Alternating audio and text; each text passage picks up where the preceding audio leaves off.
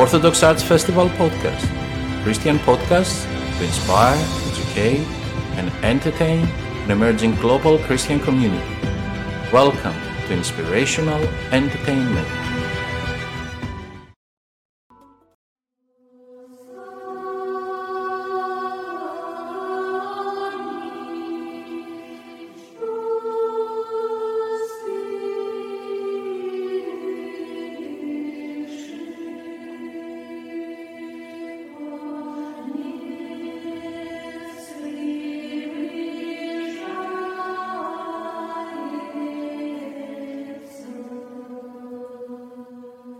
The Easter Story of Thomas the Wolf. Read by Ioannis Antoniadis. Heavenly Path Podcast Production. In the middle of the 19th century, the old Tobolsk County prison stood in the Ural Mountains outside the Siberian city of Tobolsk. It was a cold, grey, and ominous presence in this dark, damp, and joyless building, the country's most violent and hardened criminals were serving their long term sentences. Among them was a giant blond man who stood out for his savagery. His name was Thomas Rysskov. His steel arms testify to his tremendous power. What makes him even more terrifying, however, is his full of hate, wild look. His eyes reveal a heart filled with an immense rage.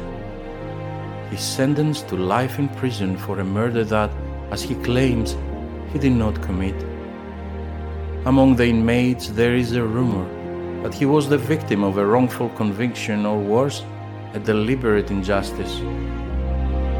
Thomas, years now after his conviction, does not stop growing angry and protesting that he's innocent often will run amok and, like a raging beast, will bang his hand repeatedly on the metal bars of his cell until he passes out, blooded and unconscious on the filthy floor. Everyone was terrified of him. Even the armed guards were terrified of him, and despite knowing that the rule was to punish him for such behavior, they were afraid to approach him. His fellow inmates gave him a nickname he was known as Thomas the Wolf. The autumn has come for good in Tobolsk. One night, a wild, dark, icy night, broke out a violent thunderstorm with flashes of lightning, torrential rain, and flash flooding. The bells rang frantically, and the guards yelled at the prisoners to help remove the waters from the flooded cells and corridors of the prison. Everyone was running. In the midst of the chaos, Thomas discovers the opportunity he has been looking for all along. Taking advantage of the darkness and confusion, manages to escape. He accomplished this by ruthlessly killing two guards who attempted to stab him in the nearby forest. Their corpses were found lying with horrible wounds on their heads the following day. An unprecedented manhunt is launched throughout the area to apprehend him, but Thomas manages to flee. They advertised a large reward for his capture, but it was in vain. He vanished in the deep forest without a trace. His escape followed years of terror for the Tobolsky region. Now and then, some are found murdered in horrific ways, such as Kazimir Petrov, a violent prison warden, found dead in his bed with his head torn in two, with a crumpled note attached to his bloody clothes saying, Dog, you got what you deserve for what you did to me. Everyone was terrified because they knew who the angry killer was. The county's people made it a habit to return early to their homes and securely lock their doors. Terrified, they sleep with any kind of weapon they could find on their headrest. However, the killings, as well as robberies and house fires, continue. Nobody doubted that Thomas Rysskov, the repugnant criminal, was behind all these crimes. His name became a terrifying legend. Time passed, and spring arrived after a long and harsh winter. For a time, the reborn creation, the clearing weather, and the approaching Holy Easter drove Thomas's fear away from the hearts of Tobolsky's people. They were gradually getting out of their homes and enjoying life again. It's been months now since they heard something unpleasant. They had almost forgotten about Thomas. Then, when the holy and great Saturday night arrived, the night of the resurrection, when the church bells rang so sweetly and joyfully, and the entire universe chanted, Christ is risen from the dead, every Christian gathered in the churches to hear the joyful news and participate in the midnight mass. The mayor and his wife were also present at the church service held in the town. Their young son had stayed at home with their servants because the previous night he had a slight fever, and as it was still chilly at night, in these parts of the world, they decided to leave him at home. When the service ended and the couple returned home holding their Easter candles, they were surprised to find their large mansion silent and dark, with the front door open. Worried, they proceeded inside, where they were confronted by a terrible sight they discovered all their servants brutally killed and lying in pools of their own blood. They screamed and ran to their son's room, anxiously calling his name. They both understood who was behind this horror. Thomas the wolf was there. The mother's scream was answered by a voice, a child's voice. Mother, mother, I'm here, I'm fine. Both parents surrendered to the child's open arms. He was fine and safe. Mommy, look what the man who came to see me gave me. His terrified parents discovered the little blond boy alive and well in his crib, playing with a Russian weapon, the Kistin, a heavy iron bullet tied to a sturdy belt attached to a club. A very tall man came, Mummy. He had a long beard and wild hair. His face was very scary, he continued the boy. As soon as I saw him, I smiled at him and said, Christ is risen. He stood motionless, staring at me. I then gave him my red Easter egg. He took it in his hands it lasted a while. Then his expression changed and he smiled at me, saying, Christ is risen indeed. And then, Mommy, he began to cry a lot. And he left crying. He did not hurt me, Mommy.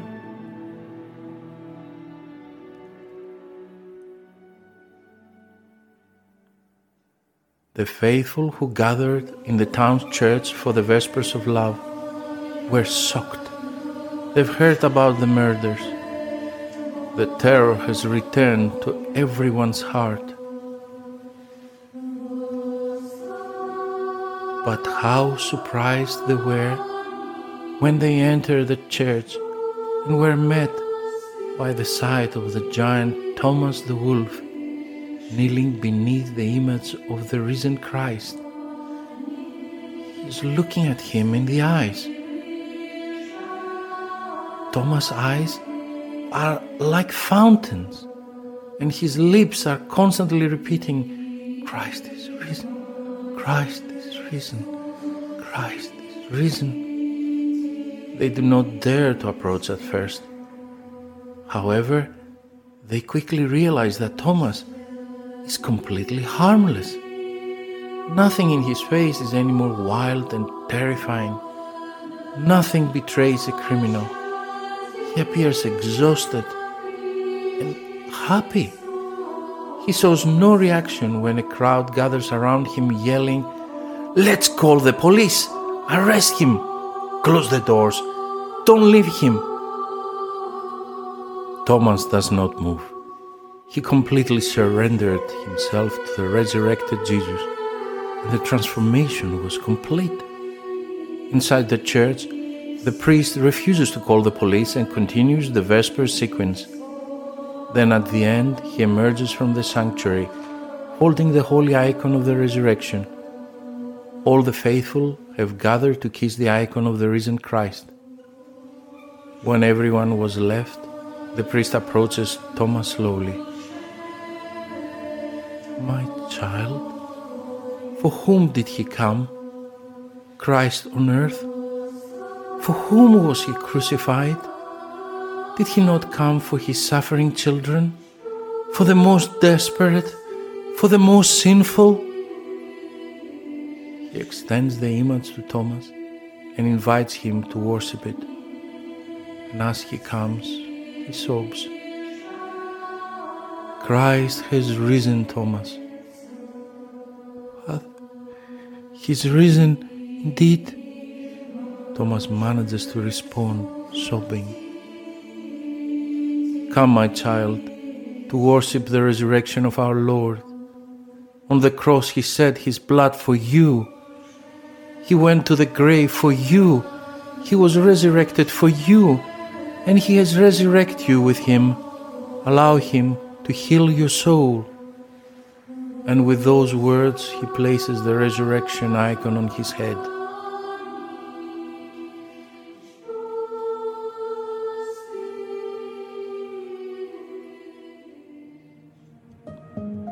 The police had been waiting outside the church the entire time. Thomas, as gentle as a lamb, walks out and shows the police officers his hands so they can put him in handcuffs, proclaiming to all, Christ is risen. Whatever they ask him at the police station, he responds with the same words that come from his repentant heart Christ is risen. He admits to all of his crimes but maintains his innocence for the first, for which he was originally convicted and imprisoned. For his actions, he received a life sentence in prison, accepts the sentence without protest, is restless and content. He's now being taken to jail, but he does not stop repeating, Christ is risen. The prison administration has never seen a more obedient or exemplary prisoner.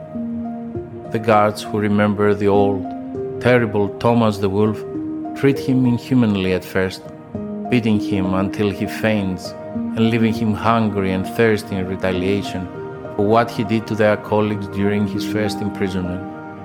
But Thomas is no longer the same. He is neither angry nor resistant. He only responds to cursing and profanity with Christ is risen and blesses his tormentors. This change was deemed paradoxical, and psychiatrists were summoned to examine him and determine whether he had truly changed or was pretending. Now, the saintly Archbishop of Kiev and Galicia, Pitirim, also paid him a visit. He stayed in Thomas's cell for several hours, listening to his incredible story. Thomas confesses to the Archbishop. He only asks for forgiveness for his sins. I don't mind rotting in prison, he says. I am more deserving to be punished than any other prisoner. All I ask is that Christ have mercy on me.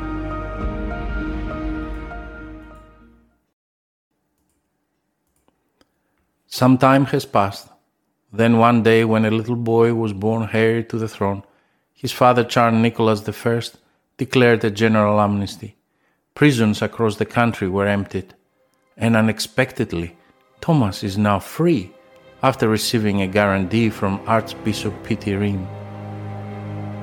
Thomas has decided to dedicate his new life to the service of all, so he performs the most filthy and despised work, treats the elderly, the lonely, and helpless. If a poor person dies, he rushes to assist in his burial. He never requests money. Is extremely grateful if they give him a plate of food. If someone treats him with contempt, thanks him sincerely. He's like an angel to everyone who is in need. Now everyone refers to him as Thomas the Good. In those days, a terrible epidemic erupts in Tobolsky.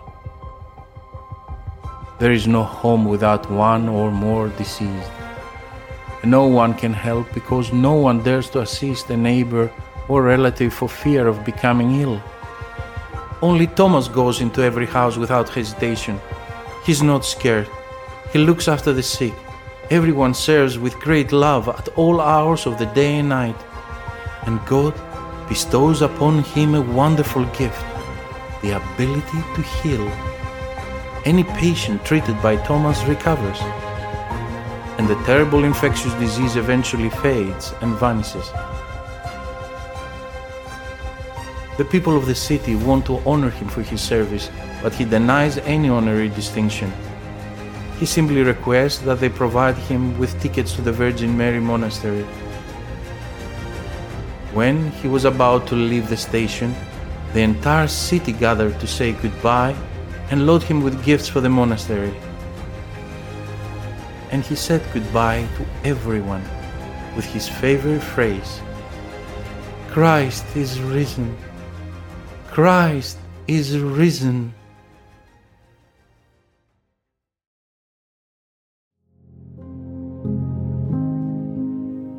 Later, when he arrives, and after the first blessings at the monastery church service, Thomas slips quietly into Catholicon, where Vespers was held. Kneels in front of the miraculous image of the Virgin Mary in the peace and ecstasy of the dark church, leans on the gift of his fellow citizens, and breaks down in tears. He begs the Virgin Mary for forgiveness for all of his crimes. When the church is dismissed, the abbot approaches him, lifts him up, and says, Come, my child, speak to me. Christ is risen, proclaims Thomas sobbing. The following day, at the Divine Liturgy, Thomas is allowed for the first time to commune with the body and blood of Christ, following a shocking confession. After so many years of cruelty and spiritual hunger, he finally accepts in himself the one who renewed him through his resurrection. Thomas stayed at the monastery for a few years, learning to read and write in order to study ecclesiastical books. But one day, after saying goodbye to the monks, he disappeared somewhere unknown. At the monastery's gate, the abbot, tearful, turned to the other monks and said, He was a man of repentance. Look, my children, a true saint bids us farewell. Getting to know him was a great privilege.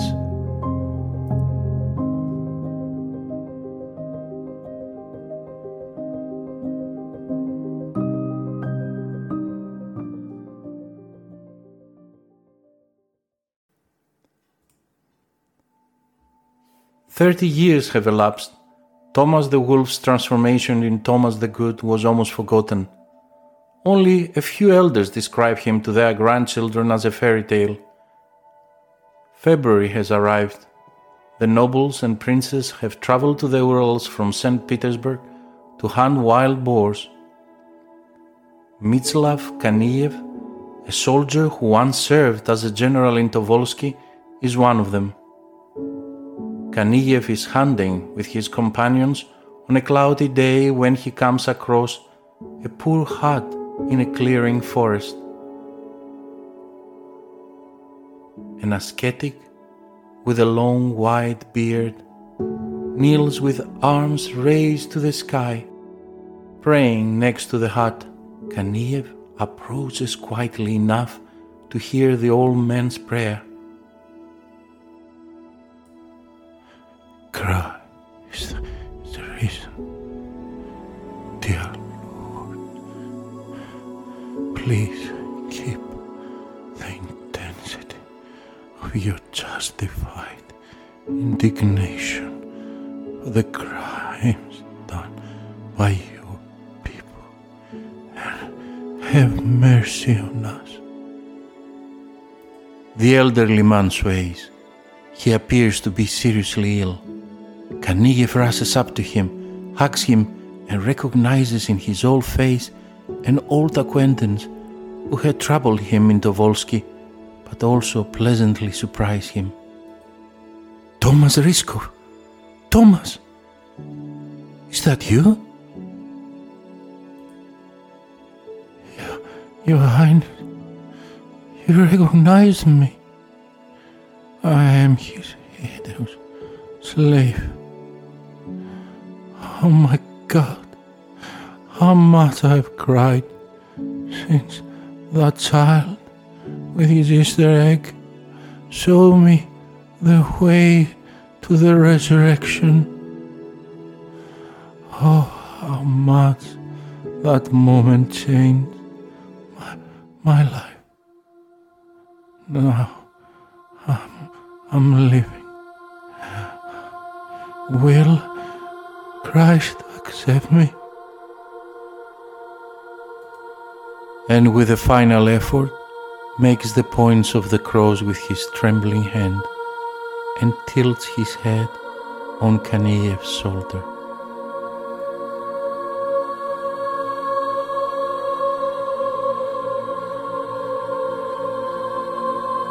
Then the leaden sky suddenly opens up, the clouds part, and a golden light shines through the forest.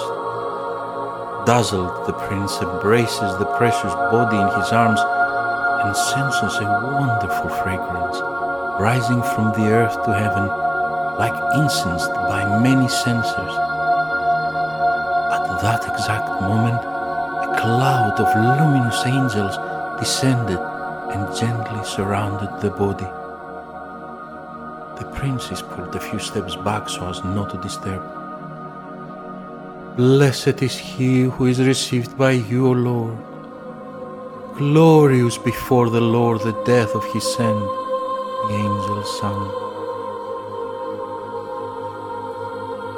The other hunters discovered Kanev dazed. Are you right, Your Highness? What has happened to you? Kneel, my dear friends. Kneel in front of a saint of Christ. A man who was reborn in one moment on Easter, when a childish hand holding an Easter egg made a wish for him a wish that he could turn the criminal into a saint, worthy of being received by God's angels for his eternal journey. Christ is risen. In the forest, angels, people on their knees, and thousands of birds sing the risen Lord and proclaim the great truth.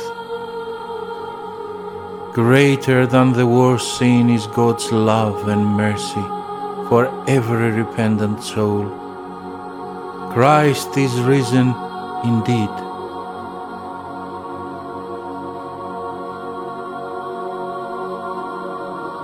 Translation and adaptation by Ioannis Antoniadis. Reading from the book An Easter Moment, a Russian Ascetic's Life, published by the Holy Skiti of San Charalambous, Nea Skiti, Mount Athos.